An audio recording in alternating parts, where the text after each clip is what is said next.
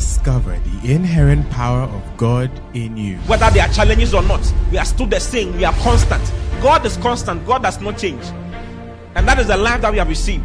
He says Jesus Christ is the same yesterday, today, and forever. That is the same life we have also received. We are also the same yesterday, today, and forever. What kind of life? We, we, we are the same because we have the same life with Christ. So when you think about God, think about you. Because everything He is, that is why He told Abraham, He said, I am your your exceeding great reward. God gave Himself as a reward to Abraham, and we are the seed of Abraham. Therefore, we have inherited God Himself. Listen to Pastor Oti Boateng as Christ is magnified in you.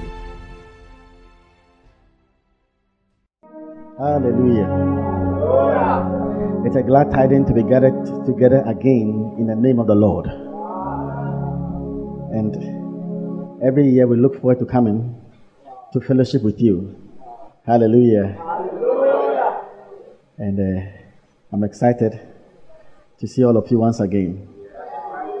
God bless you, pastors. God bless you, shepherds. God bless you, leaders, for all that you are doing. Your labor in the Lord is not in vain. Never be in vain. Hallelujah.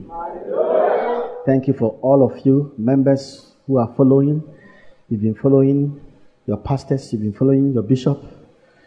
Your life will only get better and from glory to glory.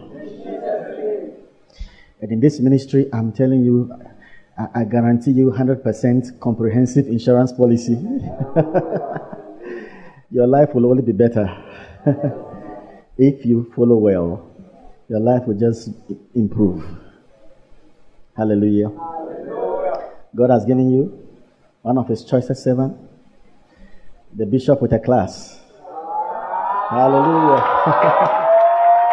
yeah, yeah, yeah. So, So you are blessed. Yeah, because he's following the Lord hardly. It is safe to follow him because he's following the Lord. Hallelujah. God has given you shepherds and pastors after his own heart who are feeding you. All that you have to do is to follow and receive the word. And your life will change. And on that day, you also be joyful and, and, and, and happy because of what your life became on earth. Hallelujah. I know in my heart that God has something greater for you. And it's, it's manifesting. It's budding. It's blossoming. Yeah, it takes the eye of faith to see it. Yeah, you are loved of God. And God has something great for you. Yeah, if you can just see five years from now, ten years from now, it will surprise you. What your own life will become. Because of where you are and because of your following, because you're following God in His Word. Praise God. And God knows the thought He thinks towards you of good and not of evil to bring you to an expected end. So no matter where you are and what you are going through, God is thinking something wonderful for you. And if in this ministry, you are, you are connected to a certain anointing. We are not just saying words, it's a stream of anointing that is so powerful. I was praying, God, what do you have for your people? What is in your mind? What is in your heart concerning your people? Love economy. And as I was praying, all of a sudden God opened my eyes and I saw God raining, raining gold dust on you. Yes, that's what I saw. I saw God raining gold dust. Gold dust. Gold dust that is like light. Gold dust. Up. Beautiful. There are certain things when you see you cannot you can't just recover. You know that is it. And God is not a man that he should lie. Let's see the book of Haggai, chapter 2. Let's see from 7. It's so powerful. And I will shake all nations, and the desire of all nations shall come and I'll fill this house with glory, saith the Lord of hosts. The silver is mine, and the gold is mine, saith the Lord of hosts. The glory of this latter house shall be greater than the former, saith the Lord of hosts. And in this place will I give peace, peace saith the Lord of hosts. All right, let's go back to 7. So you see that in verse 7, he mentions glory. I'll fill this house with glory. And in verse 9, he mentions glory in verse 9. The glory of this latter house shall be greater than the former. And in verse 8, he mentions money. The silver and the gold is mine. So almost like the silver and the gold, which is money, is sandwiched between glory and glory. Do you see that? Silver and gold is sandwiched between glory and glory. I'll fill this house with glory. The glory of this latter house shall be greater. Then in between, he says, The silver and the gold is mine. The reason is because when God's glory manifests, the deposit is wealth. You see, God's glory is not distinct from wealth. In fact, the Bible says Solomon, in all of his glory, was not arrayed like one of these. The glory of Solomon was his wealth.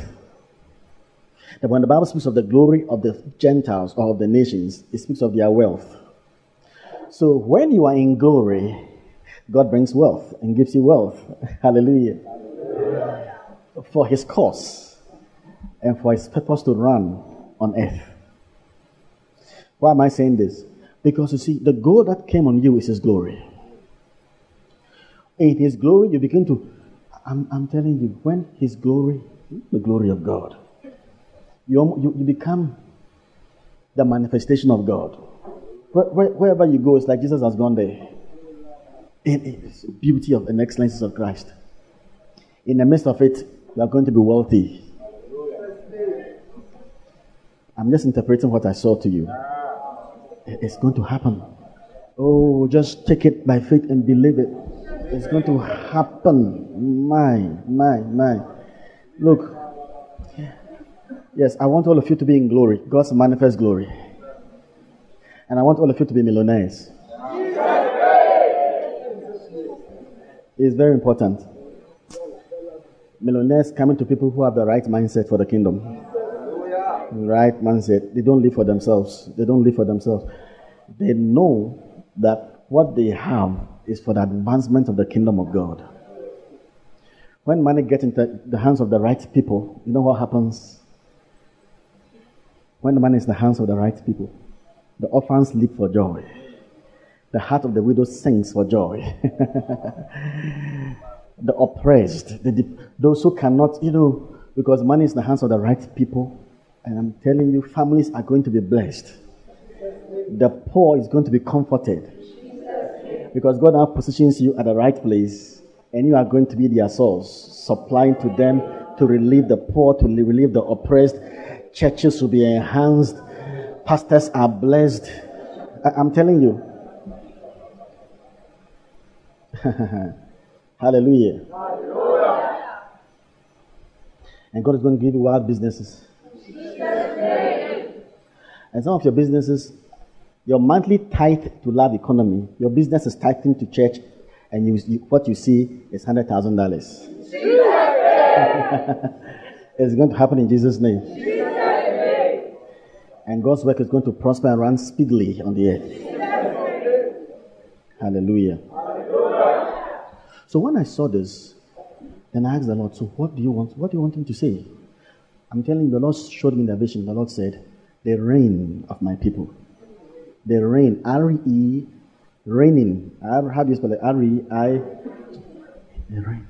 Amazing. Actually, God wants you to reign. The reign. He wants you to reign in life. In life, as in in Christ, to reign. To reign. If I had wanted to come and preach, I would never have actually guessed this topic. But that's what God told me. That's why He told me reign, the reign of my people. And I was talking to Bishop and I was saying that I remember during the camp meeting, Prophet Achimanase prophesied to Bishop and said he saw him on the throne. And he even spoke of the throne being the symbol of love economy. So when I saw that, I, I remembered. I said, ah, our, God impressed on me deeply today that, look, He has ordained that you people should reign. You push should reign. Reign. Hmm. And I'm going to explain what it means to reign. Yeah, because that's what He said reign. So they begin to reign. Hallelujah. Begin to reign. To reign in life. Praise the Lord. Okay, reigning in life. Reigning. In Judges chapter 1, verse 6 to 7. Now, when Joshua died, there was no leader in Israel. There were certain elders. And they had to fight against some of the Canaanites who, who were like squatters, who were inhabiting the land God gave them. So they asked the Lord, Which tribe shall lead us for the battle? And the Lord said, Judah. God always says Judah. So Judah led Israel to fight against the Canaanites who were inhabiting the land. And they met the king of the land, and his name was Adoni Bezek. This is different from Adoni Zedek. This is Bezek. okay, so Adoni Bezek. And um, apparently, in verse 7, this king, you know what he had done? He had taken 70 kings and cut off their thumb and their toes and put them under his table. Very wicked king. He took 70 kings and cut their thumb and their toes and put them under his table. So when the Israelites caught him in the battle, you know what they did? They cut his thumb and they cut his toes. And we call it the law of retribution.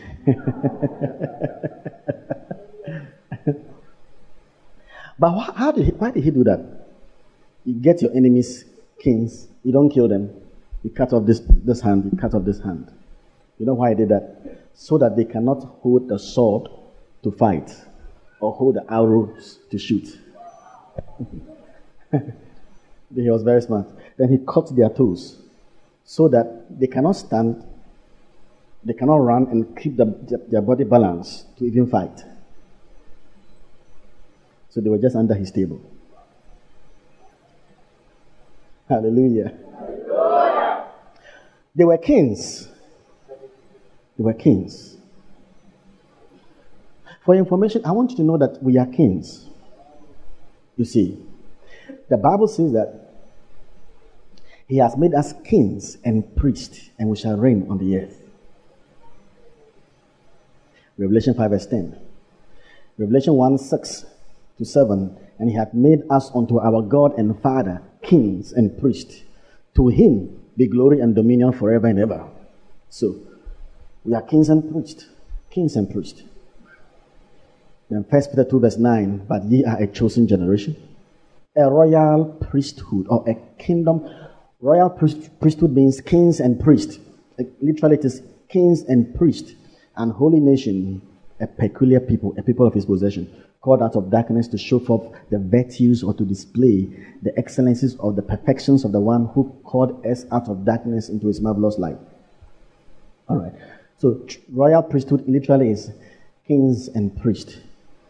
So, all believers, we are kings. Seated here, we are kings and priests. But you see, Adonibezek kept kings under his table. They were kings, but they couldn't reign. They were kings, but they couldn't rule because their hands and their feet were impaired. In the same way, we have believers who are kings and priests, but they cannot reign. Hmm. We have believers who are kings and priests, but they cannot, they are not reigning. You know why? Hmm. Because their walking is impaired. They cannot walk in royalty. Their hands is, is impaired. They cannot function as kings. So spiritually, they have lost their thumb and their toes. Hmm. So we have many believers, kings and priests, but they are actually victims to life's challenges and life's adverse situations and circumstances. So, how can you be a king in life if you're always worrying? How can you be a king in life if you're always depressed? How can you be a king in life if you're always full of anxiety? How can you be a king in life? You understand? But he already made us kings. So you have to wake up to, to that identity in Christ. So you can rule, you can reign.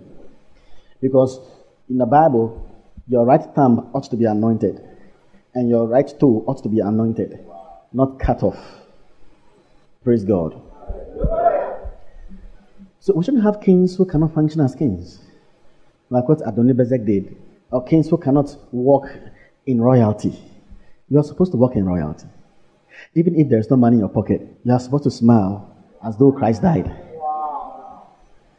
You are supposed to smile as though Christ died, even if there's no money in your pocket, because you are walking in revelation. That's what the word makes everything. Your celebration is rooted in revelation. You may not have anything in your pocket, but you know that your faith and the word of God in your mouth will bring everything you have ever needed. it may take some patience, but, but it will come. It will come.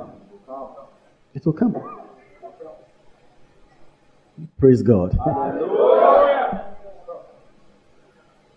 will come. If you think it, it cannot come, look at your ministry, where it began and where it is now. So it will come. it will come.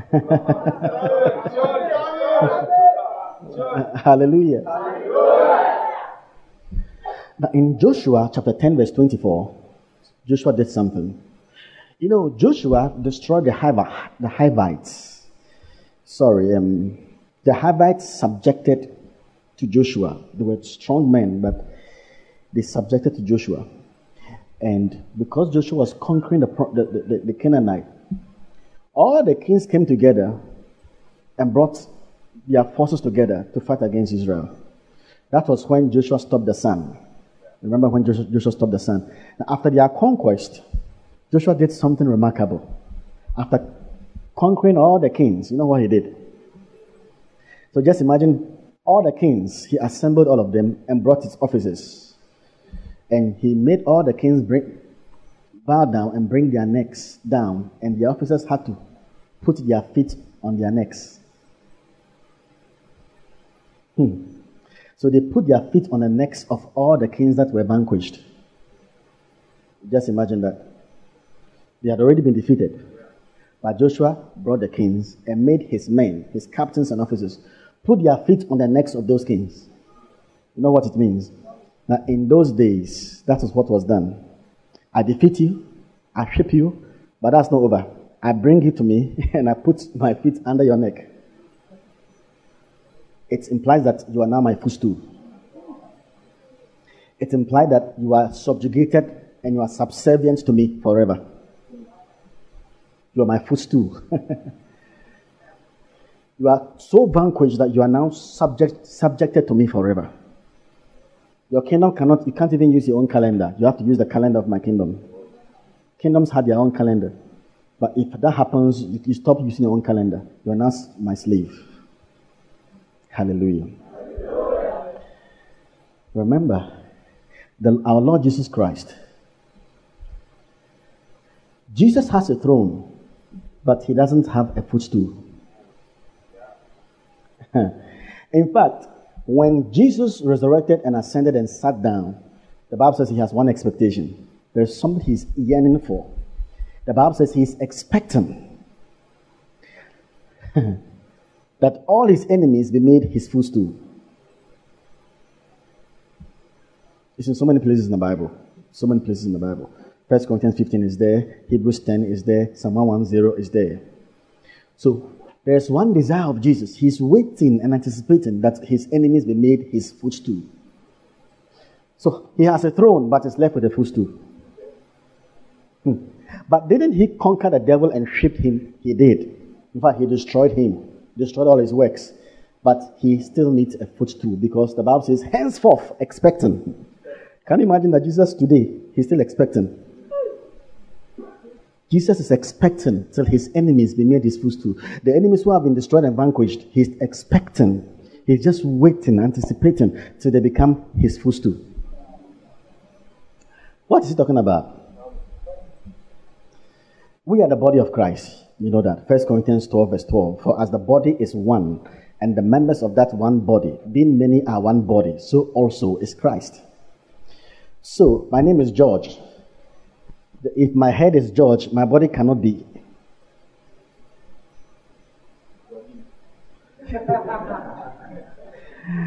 my body cannot be Isaac. So this is the same person.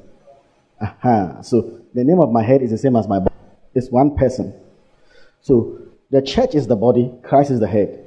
All together is called Christ. The Bible says so also is Christ. The Bible didn't say so also is the body of Christ. So also is Christ. So the body is Christ. So the church is Christ. Hallelujah. Now, where is the feet of Christ? In the body. The feet of Christ is, is in the body. Now, when I mention the feet, the feet stands for the weakest members of the body of Christ. The feet, the toes, and the toenails represent the least and the weakest members of the body of Christ. The head, which is the individual Christ, whipped the devil and destroyed him. But Jesus is waiting for the church, the members of his body, even the weakest among us, to experientially and practically walk in the realities of the victory he purchased for us at Calvary to vanquish Satan and his forces and have dominion over the challenges and the circumstances of life, reign and rule in joy, in life, in light, in the Holy Ghost. He's waiting for us to walk in that victory.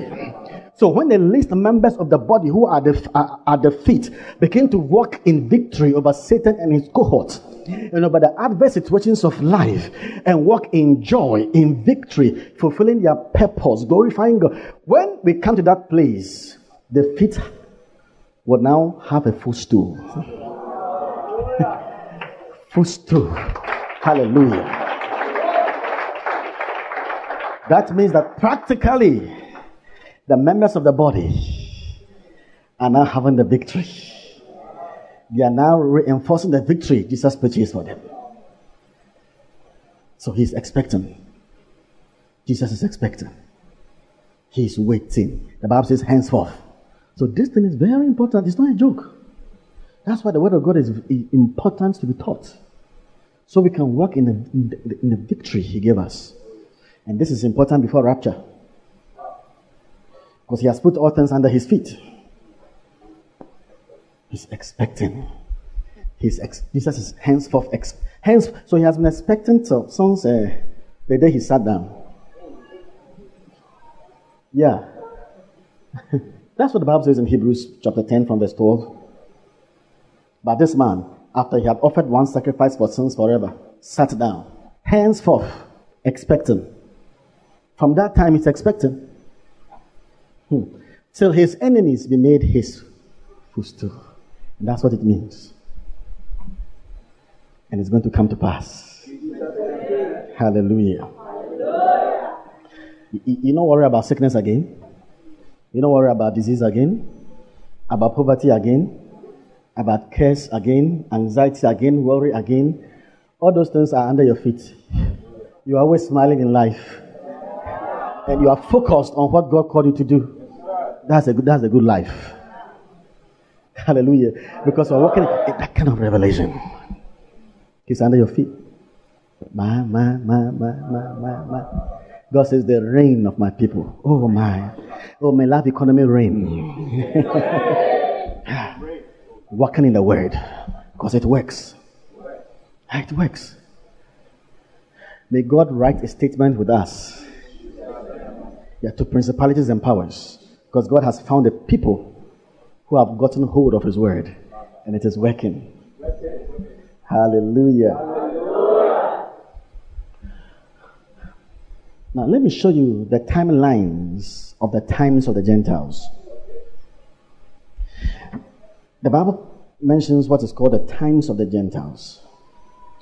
Apostle Paul said, I will not have you ignorant of this mystery, lest ye, sh- ye should be wise in your own conceit how that blindness in part is happened unto Israel unto the fullness of the Gentiles becoming. In Romans 11, verse 25, the Bible mentions the fullness of the Gentiles and the times of the Gentiles. We find a similar uh, expression in Luke 21 24 concerning Jerusalem. They shall fall by the edge of the sword and they shall be carried captive to all nations and Jerusalem shall be trodden underfoot by the Gentiles until the times of the Gentiles be coming. You know what God, God's calendar on the earth. The Bible calls something the times of the Gentiles. The times of the Gentiles began with the reign of Nebuchadnezzar in Babylon. When Israel was taken into captivity, the first kingdom to rule the world under Nebuchadnezzar. You remember Nebuchadnezzar? That was a Babylon. You remember Babylon? He was ruling the world. That is when the Gentiles actually took over the world. Then from after him came another empire called the Medo-Persian Empire.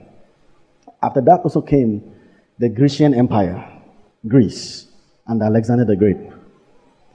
After them came the Roman Empire. So these are the empires that have ruled the world. The Roman Empire lasted till the time of our Lord Jesus Christ and when the church was born, the early church, the early church, they experienced the Roman Empire. But between the Roman Empire and the revised, now the last empire is called the revised Roman Empire. Praise God. The revised Roman Empire is the empire of the Antichrist. And that comes after the rapture of the church. So follow me carefully. Amazingly, between the Roman Empire and the revised Roman Empire, all these thousands of years, no, there was no empire. For the first time, there was no earthly empire ruling the world. Why? God reserved that time for the reign of the church. Hallelujah. For the reign of the church. So it's our time. It's our time. It's our time to reign. Yeah. You know how we reign? We reign in the name of Jesus. He gave us his name. You just have to find out how much authority Jesus has. Do you know how much authority Jesus has? Take time and study how much authority Jesus has. It's too wide, it's too great, it's too profound. And if you found out, then you know how much authority he gave you.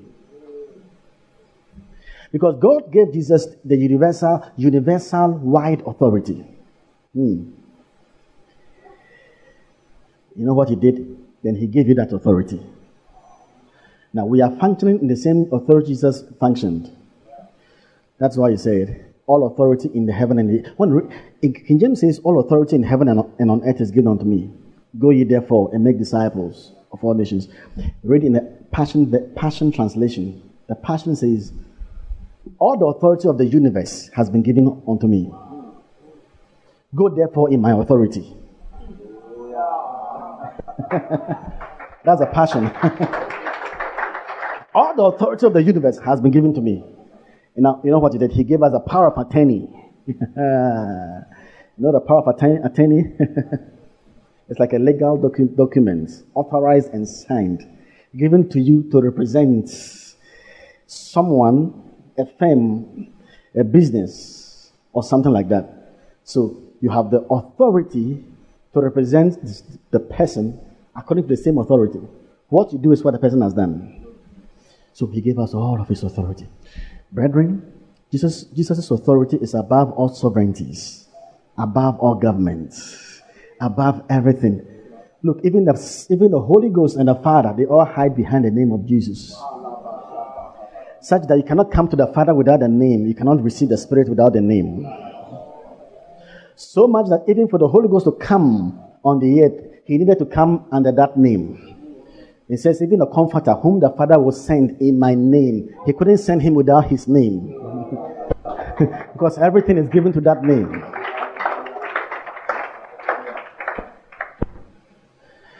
And that is the authority we have. Every one of us. And we must know it. So it's our time to reign. We are the ones reigning. Because the Bible says he has made us kings. He has, not that he will. Do you understand English at all? He has. Just how to meditate. Just go into the room, wake up at dawn, and just think, take that one verse. He has. Just think about has. He has. I'm telling you, he has. He has. That's how I meditate. I can just used has. He has. He has. Wow. He has. It's when you meditate, you are not seeking to get knowledge. You are seeking to get the consciousness of the word. Until the word becomes you. he has. He has. Because you are seeking to win the battles of life with the word. The word reigning in your heart. He has. He has. Wow. Hallelujah. Hallelujah. You can have great knowledge, but the word is not in your heart. You can say big things, but the word is not in your heart. It doesn't satisfy. Hallelujah. So it's our time to reign. This is our, our regime. Are you here with me? Let me show another one. Matthew chapter 1. So now we are joint heirs. Can you imagine what it means to be joint heirs with Christ? Is God really serious? Is he serious? You know what it means to be a joint heir? joint heir means that it's like a joint signatory to an account. It's like two people who own the same land. One cannot possess it without the consent of the other. Sun kleronomos. That's the word. Kleros is a land, but two people who own a land. So whatever Christ has is ours. Now, we are not co heirs. It's not 60 40 or 30 70. We are joint heirs. It's 100 100. uh, that's, what, uh, that's what God has done. So much that God couldn't have exalted Jesus without, without not having exalted us. That is what the Bible says, and has raised us up together. We had to be raised together and made us sit together in heavenly places in Christ. Now, the Greek said, and had enthroned us together. That's the Greek. We have been enthroned together. In the Greek, we are co seated, co seated in his executive authority. So now we share in the authority that the throne represents.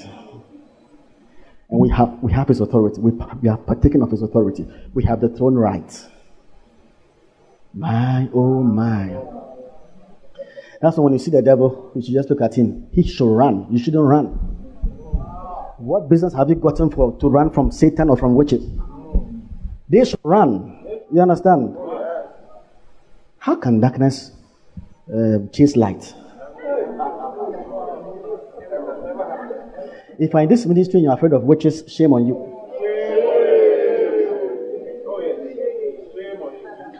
When you dream and you say witches chasing you, wake up. That day, don't fast. Eat very well and say, Satan, you are dispossessed.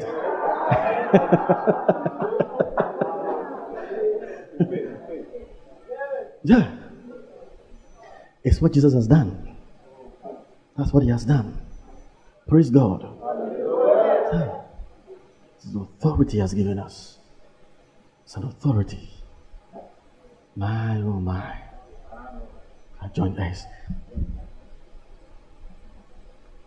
and to know what is the exceeding greatness of his power to usward who believe, according to the working of his mighty power, which he wrought in Christ when he raised him from the dead and set him at his own right hand in heavenly places, far above all, all principality and powers, might and dominion, and every other name that is named, not only in this world, but in that also which is to come, and has put all things under his feet and gave him to be the head over all things to the church, Korakata, which is his body, the fullness of him that filleth all in all. The Bible says, far above. now, in the Greek, the word far is another thing. If you add above, it's also another thing. and the Bible says, all principalities. You see, all means all with, with no exemption. Principalities are, are in three classes in the Bible. You see, when the Bible says all principalities, it's talking about three classes of principalities. It's talking about angelic principalities, demonic principalities, and human principalities.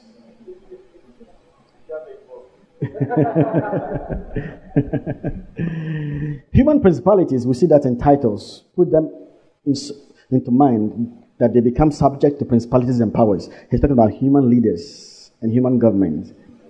Then there's angelic principalities who is ascended up into heaven, angels and authorities being subject to him. That's in Peter. You see. Then we have demonic principalities. We wrestle not against flesh and blood, but against principalities, powers. So Principalities are, are in the realm of the human, the angelic, and the demonic. But you know where we are? We have been raised far above all. All. So, our dominion is above demonic hierarchy. We are above all of them. We are above angelic hierarchy. We are above human. Half of them don't even mention it. We are above all sovereignties. Sometimes you may think they are ruling. They are ruling physically, but we are on our knees. our knees. We can reign on our knees and by the words of our mouth. Hallelujah. Let's go back to Matthew. I, I mentioned Matthew chapter 1, verse 17. We are reigning. Matthew is very, very interesting. The Bible speaks of three categories of generations. So when you start Matthew chapter 1 and you read, the Bible is a, it's a categorization, a chronology of the generations of God's people, the tribe of Judah. Now, this is the summary. So all the generations from Abraham, Abraham to David are 14 generations. So it begins from Abraham to David. In the Bible says there are 14 generations. You know, you, you can easily count. You can count all the names from David to Abraham. 14 generations. 14. And from David unto the carrying away into Babylon are 14 generations. God does everything perfectly. And from the carrying away on, into Babylon unto Christ are 14 generations. So 14, 14, 14. How many? How, how many?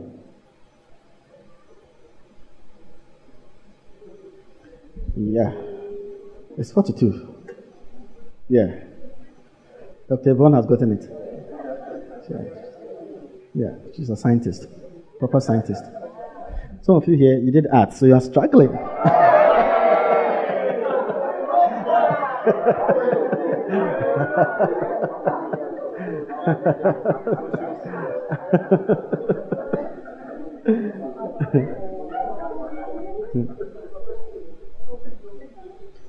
All right. Okay. So let's go to um, verse 14.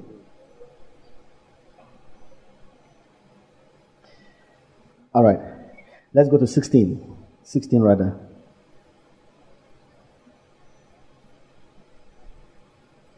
Actually, if I had time, would have counted, would have counted the generations from the carrying away into Babylon unto Christ. So we are told that there are 14 generations. But when you count them, there are only 13 generations. It, it's amazing. The Bible is amazing. when you count them, there are 13 generations. The first one is 14. The second one is 14. The third one is not 14, it's 13. Hallelujah. So actually, in the third one, we can find that in verse 16. Let's see verse 16. Uh-huh. And Jacob begat Joseph.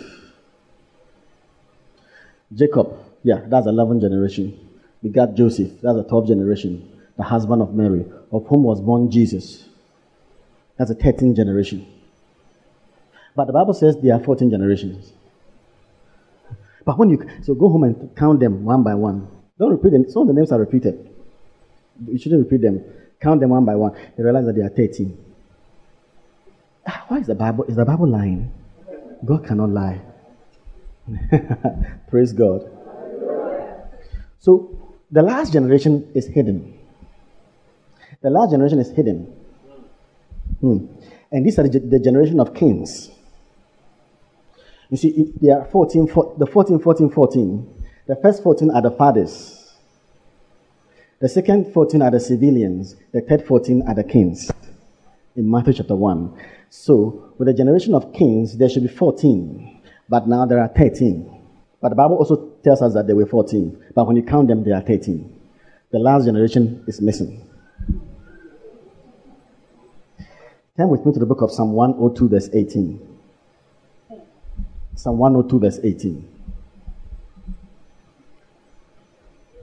Mokorakataye. Psalm 102 is very powerful. And as you read, prophecies. Prophecies. After everything, it says, This shall be written for the generation to come. And the people which shall be created shall praise the Lord. Now, this shall be written for, now in the Hebrew, this shall be written for the last generation. So you can check it in other versions. Other versions uses last generations. This shall be written for the last generation. Colon. The people that shall be created. Who are the people that shall be created? He's talking about the church. the church, because there are two creations. The first creation, which is the old creation, the new creation, which is the church. This shall be written for the last generation. The people that shall be created shall praise the Lord. So the church is the last generation. Hallelujah. Hallelujah. Back to Matthew chapter 1. Now, back to Matthew chapter 1, verse 16. And Jacob begat Joseph, the husband of Mary, of whom was born Jesus. Jesus is the 13th generation, which is called Christ, the 14th generation. The 14th generation, Christ, because the church, as I quoted in 1 Corinthians 12, verse 12, the body is Christ. You understand? So we are the last generation, and all of us are kings. God has grafted us in. We have been grafted. We have been grafted. Yeah. A wild olive tree, we have been gra- grafted to partake of the fatness and the richness of the roots. We have been grafted in. We are kings. Hallelujah. So God sees you as much a king like the kings and much more. Praise God. The Lord said unto my Lord, Sit down at my right hand until I make thine enemies thine footstool. The Lord shall send the rod of his strength out of Zion. Rule thou in the midst of thine enemies. Thy people shall be willing in the day of thy power. From the womb of the morning, thou hast the dew of thine youth. Psalm 110 is not a prophecy about the millennium, it's a prophecy about the church. The Lord said unto my Lord, Sit down at my right hand until I make thine enemies that footstool. Number one, in the millennium, there are no enemies. Because in the millennium, Satan is bound in abyss, in a bottomless pit. There are no enemies in the millennium. Hallelujah. And when would the enemies be made his footstool? By the time of the rapture, the enemies should be made his footstool, according to the scriptures. So the Lord said unto my Lord, Sit down at my right hand until the Lord shall send a rod of his strength out of Zion, which is the church, to rule down in the midst of thine enemies, that people shall be willing in the day of thy power. In the Hebrew, that people shall be free will offerings in the day of your army. That's the Hebrew. The word power is not a word for power, it's a word for military, army. And willing is free will offerings, as is used in Leviticus. So we will give ourselves freely to God in the day of his. God has is raising his army. We are his mighty army. Hallelujah.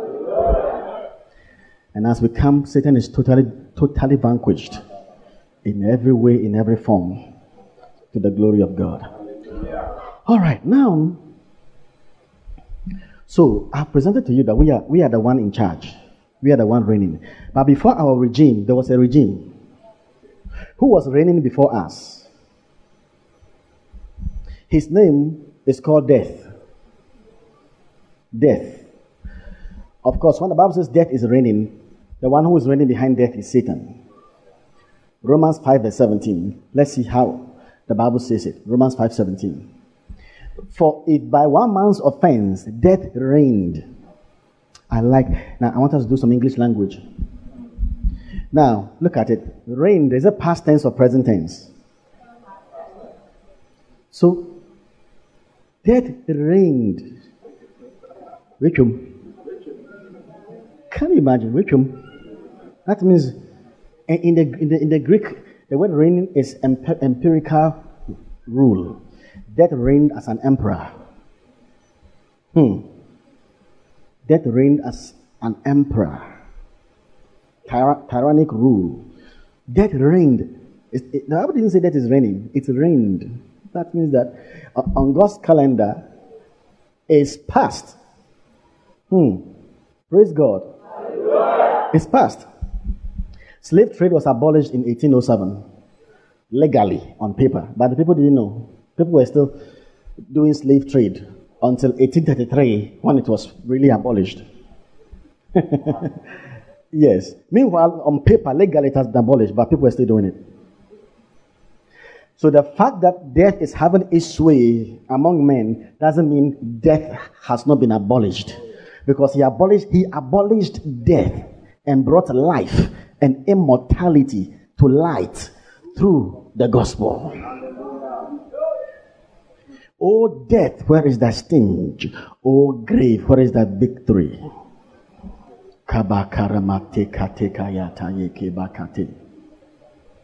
Hallelujah. Thank you, Jesus. And let's see Hebrews chapter 2. Now, Hebrews chapter 2, verse 14. For as much then as the children are partakers of flesh and blood, he also himself likewise took part of the same, that through death he might destroy him. Look at the English here. That is a has or had Ah, he's talking about Satan here. He might destroy him. That's hard, not has. So let's beware about this man, this person called Satan. He doesn't really have it like we think.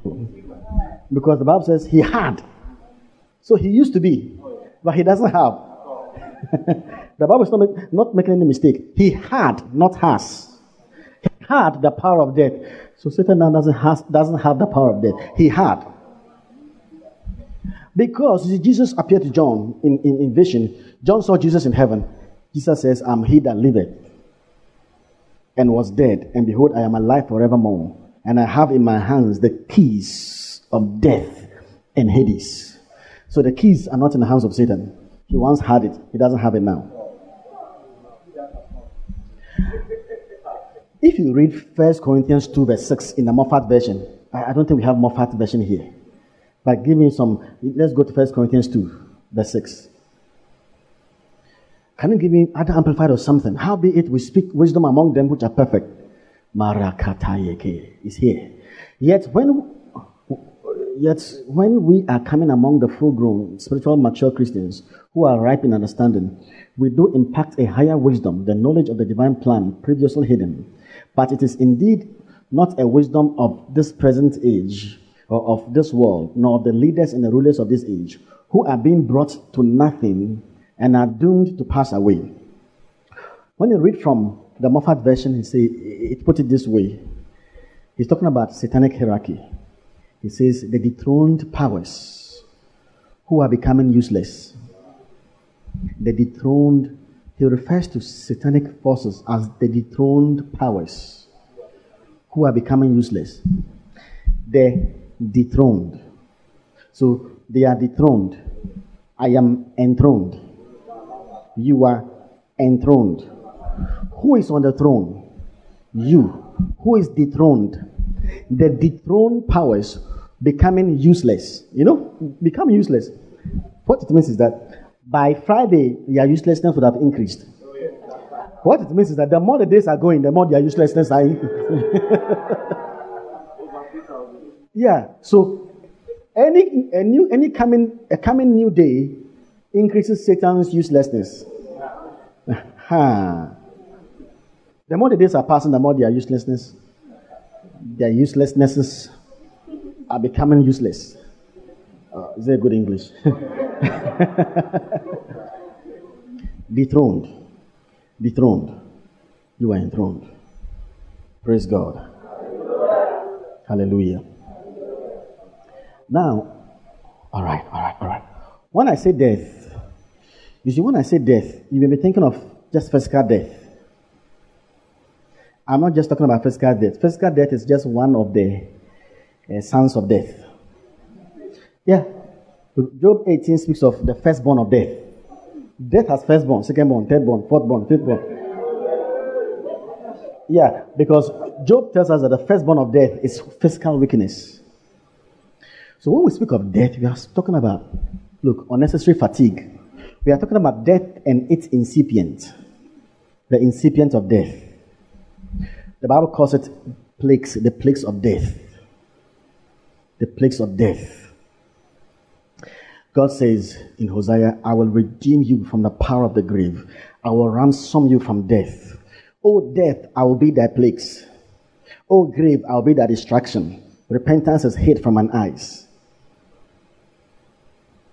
Hosea 13, verse 14. Oh, death, I'll be thy plagues. Apostle Paul says, Oh, death, where is thy sting?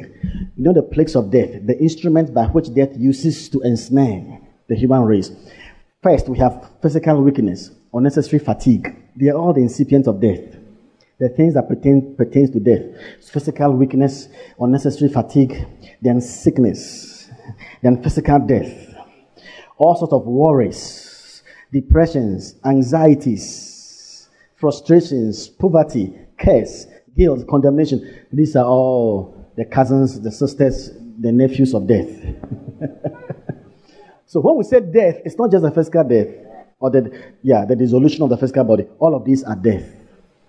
You see, frustration, unnecessary. I mean, unnecessary depressions, uh-huh. sicknesses, unnecessary fatigues, and all of these came by death. So when we say its regime, its reign is over, just think about it. That means you're not permitted to be sick. So when sickness comes, what are you doing here? Your regime is long over. Leave. You see how faith comes. Leave. Then you, you walk away. The pain may be there, but don't think about it. It's gone. The presence of the pain doesn't mean it's not gone. The root is gone. You are just waiting for the manifestation. Yeah. Because we are people of faith. Yeah. Don't let your feelings rule you. Let the word rule you. If you co- command a migraine to go and it's still aching you, don't think it's not gone. Who, who told you it's not gone? When Jesus cursed the fig tree, nothing happened. But wasn't it cursed? It was cursed. The root had dried. It was just a matter of a little time. The whole thing fell down. So when you curse that disease, still walk and confess it is cursed and just be happy because it is truly cursed. As the root dries up, the whole thing will melt, will melt away. Walk by faith, by. Hallelujah. Hallelujah. So, death, the reign of death is over. We are now reigning. Are, are you here tonight? Yeah. Let's act like the word of God is true. So that the hospital doesn't become your second home. Some people love hospitals, they love to go.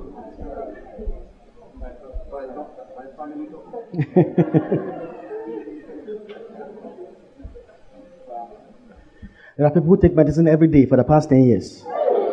Yeah, I lived with some people for all my life. They were taking medicines every day. It's not bad, but you see, you have to grow. Grow. Grow. For instance, the Bible says that, um, look at Hebrews 10, verse 12. Let me show you something. 13, 14. Mm-hmm. By one offering, he has perfected forever them that are sanctified. Thank you, Jesus. You see, you see this verse? By one offering, he has perfected forever them that are sanctified. Now, in, in English, sanctified is the past tense, but in the Greek, it's not past tense, it's present progressive tense. So in the Greek, it goes like this For by one offering, he has perfected forever those who are being sanctified who are being sanctified. What kind of sanctification is this? Okay, this sanctification is joined to the word offering. The word offering also means sacrifice. By one sacrifice, he has perfected forever those who are being sanctified. Now, the word sanctified here actually implies being separated by and by onto the provisions that was accomplished by his sacrifice being separated by and by unto the provisions that was accomplished by his sacrifice. The more you separate yourself into, into it, God calls it sanctification. Let me give an example. What did, Jesus accomplish by his death? One of it is your health and healing. Is that not so? He himself took your infirmity. He took it. But you may be a believer for 20 years, you have never believed God for your healing. What you, you only believe is medical healing, but you have never believed for divine healing.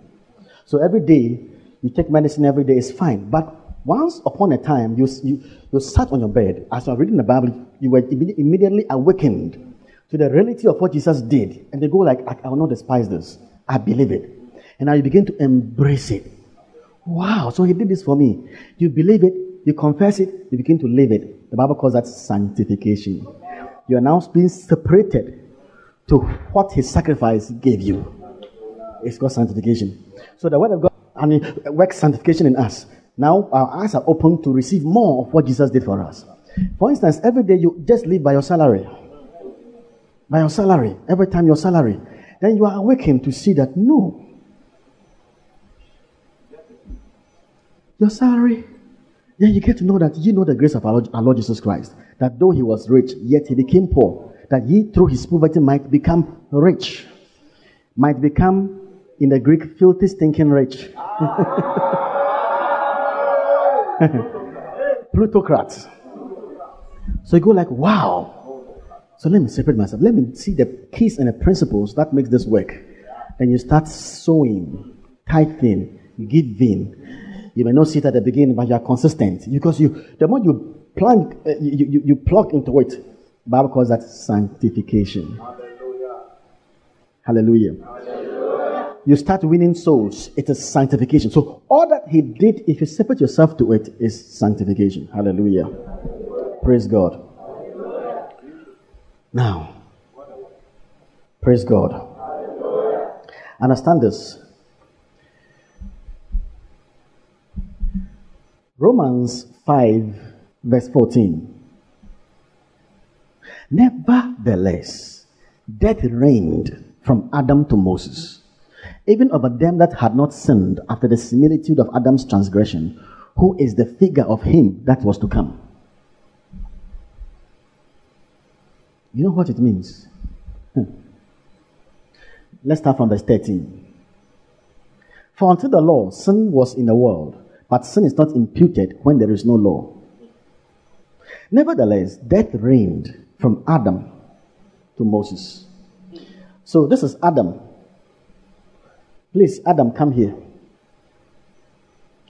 Can I get a Moses, the man with the law? Moses. Moses. Moses was a great shepherd. So death reigned from Adam to Moses. Yet from Adam to Moses, there was, there was no law, there was no Ten Commandments. Mm-hmm. What was he saying? He's saying that, but let me ask a question. Do you realize that from Adam to Moses, men began to live a very great age? Let me tell you something. From Adam to Moses, men began to live from 900 and who was the oldest man? Methuselah. He lived how many years? 969. So from Adam to Moses, we have 969 years to 120 years. After Moses, it dropped to 70.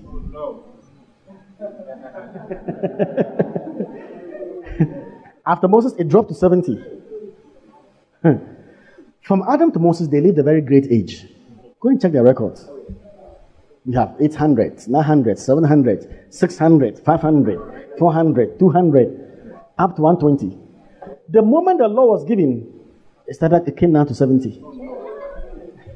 Then 70 and once a while 80, and it's like, it's, it's you know.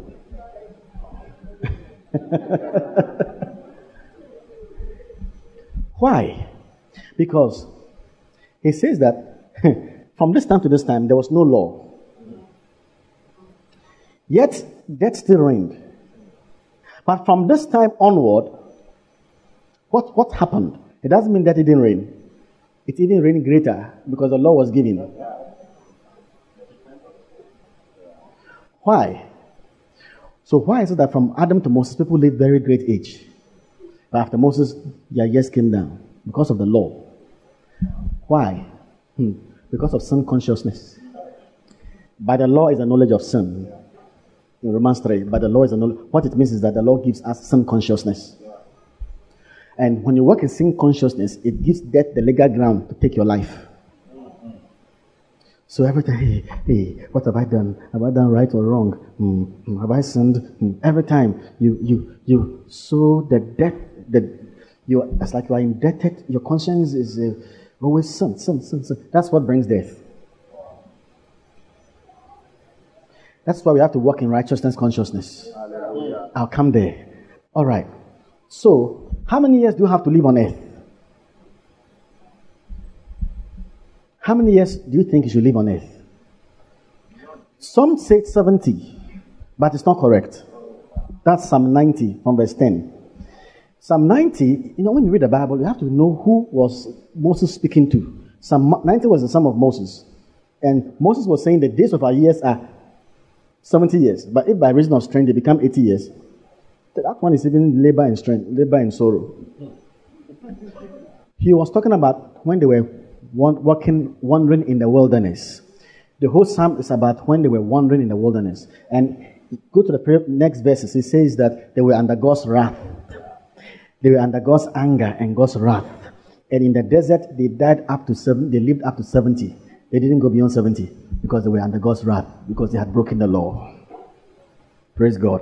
That is why they died. So Psalm 70 is when they were in, under the law in the wilderness. So they lived up to 70. So don't think 70 is what God has given us. Then a lot of people also say that we have to live up to 120. But that is also not ultimate. Because when God says man's age will be 120 years, it was spoken in judgment. My spirit will no longer strive with men. Seeing he also is flesh, his days shall be 120 years. It was spoken in judgment. But we are not under judgment. Because he that heareth these sayings of mine and believeth on him that sent me shall not, shall not come into judgment, but is passed from death to life. So 120 was spoken in judgment. 70 was when they were under God's wrath. The believer is not under God's wrath. The believer is not under judgment. So how many years do you have to live on earth? how many years? I, I, don't live in Psalm 90. I live in Psalm 91. Psalm 91 verse 16. With long life will he satisfy me and show me his salvation. So now with long life will he satisfy me and show him my salvation. In the Hebrew, salvation here is Yeshua. With long life will I satisfy him and show him my Yeshua. Yeshua in English is Jesus. Jesus is Yeshua. So with long life will I satisfy him, satisfy him, and show him my Jesus. So why do you have to live long? So you see more of Jesus. That's all. So now, how long you live on earth is satisfaction. It's not God being satisfied, you being satisfied. So if you are 70, if you are 70 and you are satisfied, you can go home. It's up to you. But it's up to whether you're, you have finished the work. But there are some people, they finish the, they, they go like, when I finish my work, I want to be on earth. I don't know why you still want to be on earth when you finish your work. It's like you are a national service personnel. You, you were posted, posted to Saboba for one year and you struggled, and by the grace of God, you finish your, your, your 10. And you still want to say Saboba, Saboba. What are you doing there? Remember that Saboba and New York cannot be compared to the earth and heaven.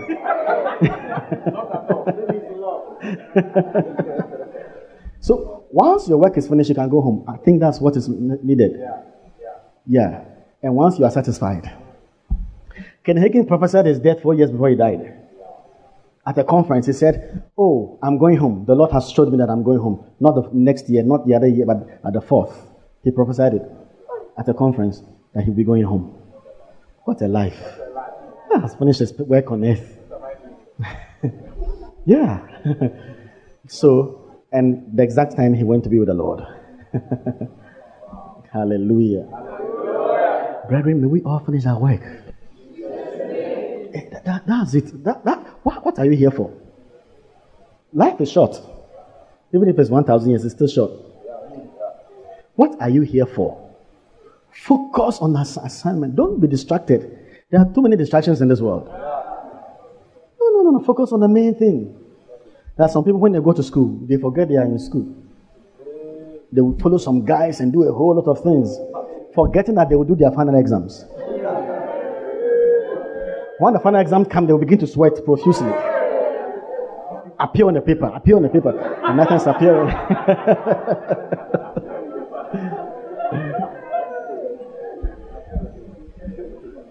Hallelujah. Thank you, Moses. Thank you, Adam. Hallelujah. Praise God. Hallelujah. So, brethren, You have to walk in health is the greatest blessing after our salvation. So you can walk in health. No, you can walk in health. You know, weakness, sickness, and death are all the incipient of death. Death incipient. That which pertains to death. Yeah, death is not reigning. So speak to the weakness in your body. Speak to speak to the sickness in your body. It's not difficult at all. We make things difficult. In God's economy, there's no difference between headache and cancer. we, our doubt and unbelief, devise them. Praise God. Paul says, For this cause many are weak, sick, and some have fallen asleep. The word weak is asthenes. It is physical weakness, but in the Greek, the second definition means to become financially poor. Yeah. Poverty. Yeah, poverty. So, your people are destined to be wealthy. Yeah. When you reign in life, how can you be reigning in life and be complaining about the economy? Yeah, when you talk about it, don't talk about it as if your life has ended. Of course, we don't like the situation, but you speak with your whole heart as if your, your life is finished. Fewer prizes. Oh, no, no, no, no, no, no. Look, even if you are in a hot soup, don't say you are in the soup. Even if you are in the soup, say you are in the snow. Ah, that's, that's the Bible. Let the weak say. Yeah, the weak shouldn't say he's weak. Even if you don't have transportation, don't talk you don't have transportation. Talk big, talk big.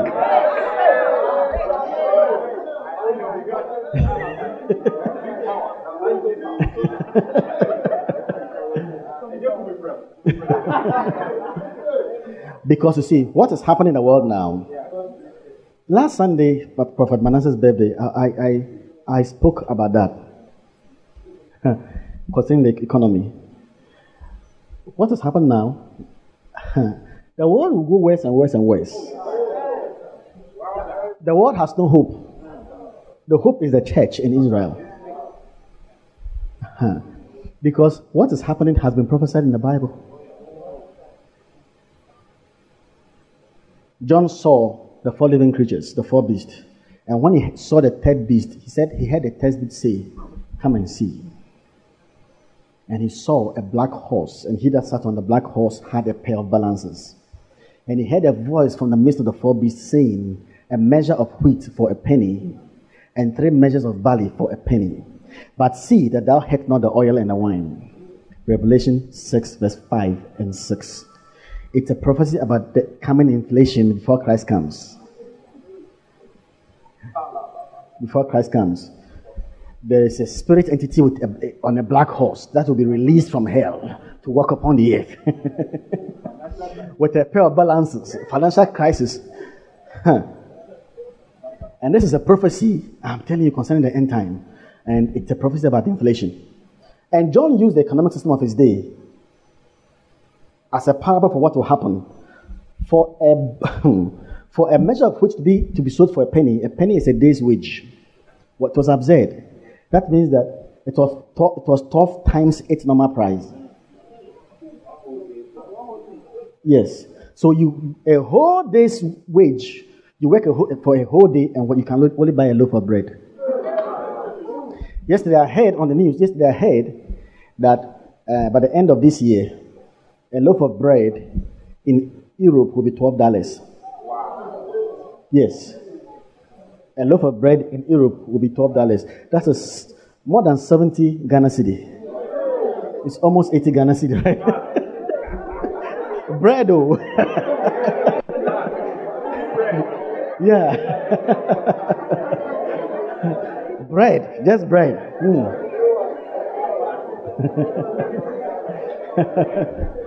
Imagine buying A1, 75 Ghana or 80 Ghana.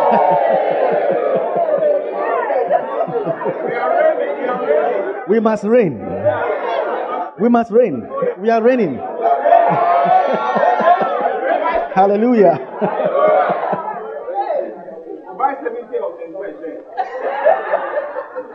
Imagine this thing happens, and you are so wealthy that you buy a lot of bread and you are distributing to your neighbors.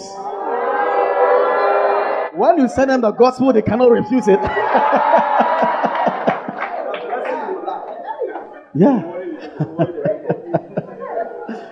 when they see you pass, hey, they welcome with smiles.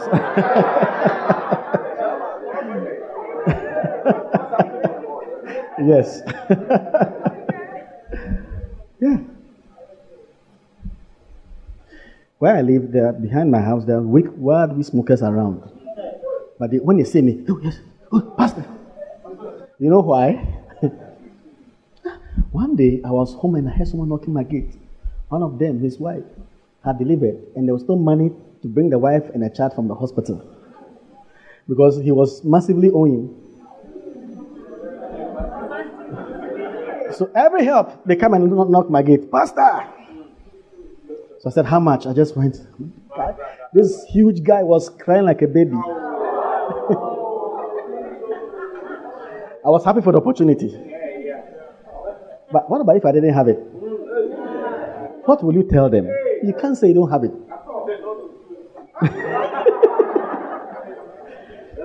so I just gave it to him. I didn't say anything. It's enough. They know I'm a pastor. They know I'm representing Christ. So that, that alone is a, a non-verbal gospel.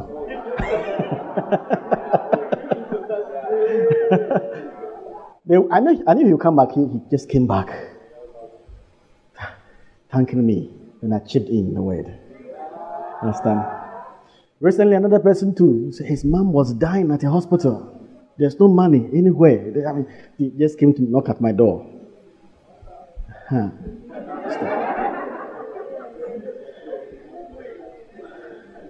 So, it's amazing.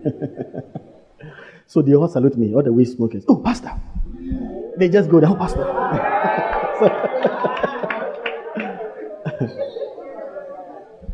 there was one time, there was this guy. He was so frustrated in life, he was going to do sakawa. He was going to give his life as a sacrifice. Then he heard that there's a, there's a pastor there. So he said that is his last chance. He just came to knock. If I don't respond, he's just going to do Sakawa straight.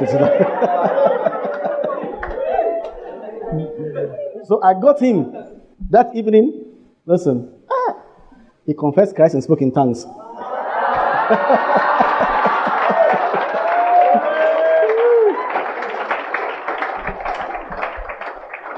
Hallelujah.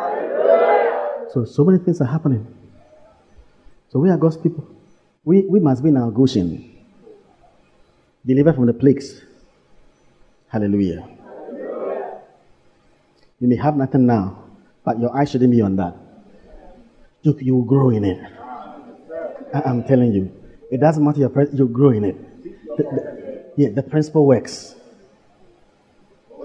And in look in James 5, from verse 2 to verse 7, I wish I can get in, but it's also a summary. Let me summarize it. It's a prophecy about the last day, the economy of the last days. It says that. ma, ma, ma, ma, ma, ma, ma, ma. The next verse.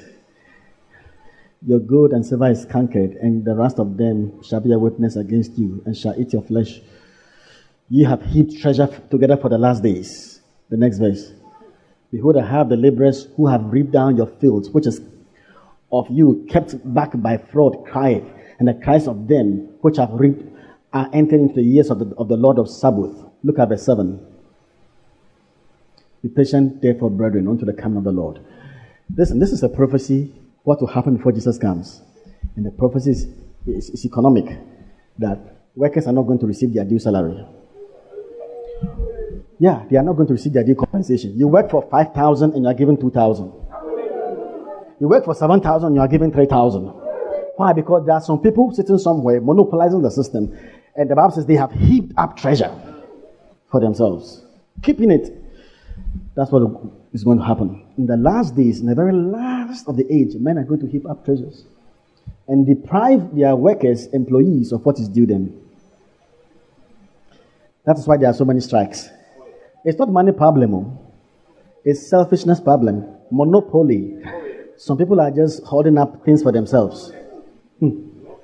My brother said he was in UK and a minister entered into a certain supermarket. He said they should load everything for him.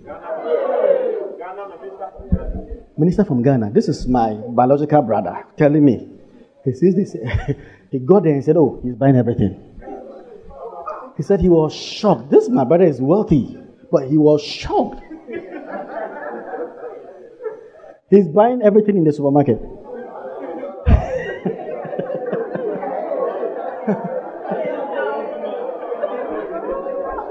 Hmm.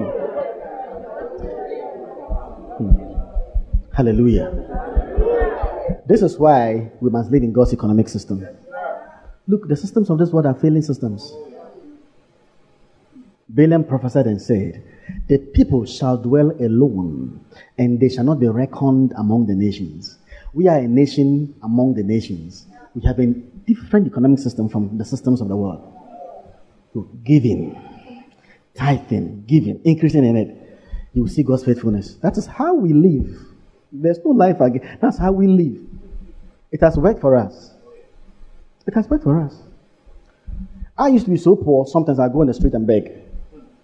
But I didn't let, let anyone say it. I go to places where no one knew me. because I was ashamed. I'm, I'm telling the truth. Hard. Different locations where the gospel had not gone by me. and I just called someone, oh, please, can you help me? Meanwhile, God had spoken to me about the sacrifice of giving, but I, but I never understood. So it works. Praise God. That's why I saw gold dust coming down. Wow. Wow. Wow. Hallelujah. My, my, my, my, my. What is the time? Do you know I just finished my introduction?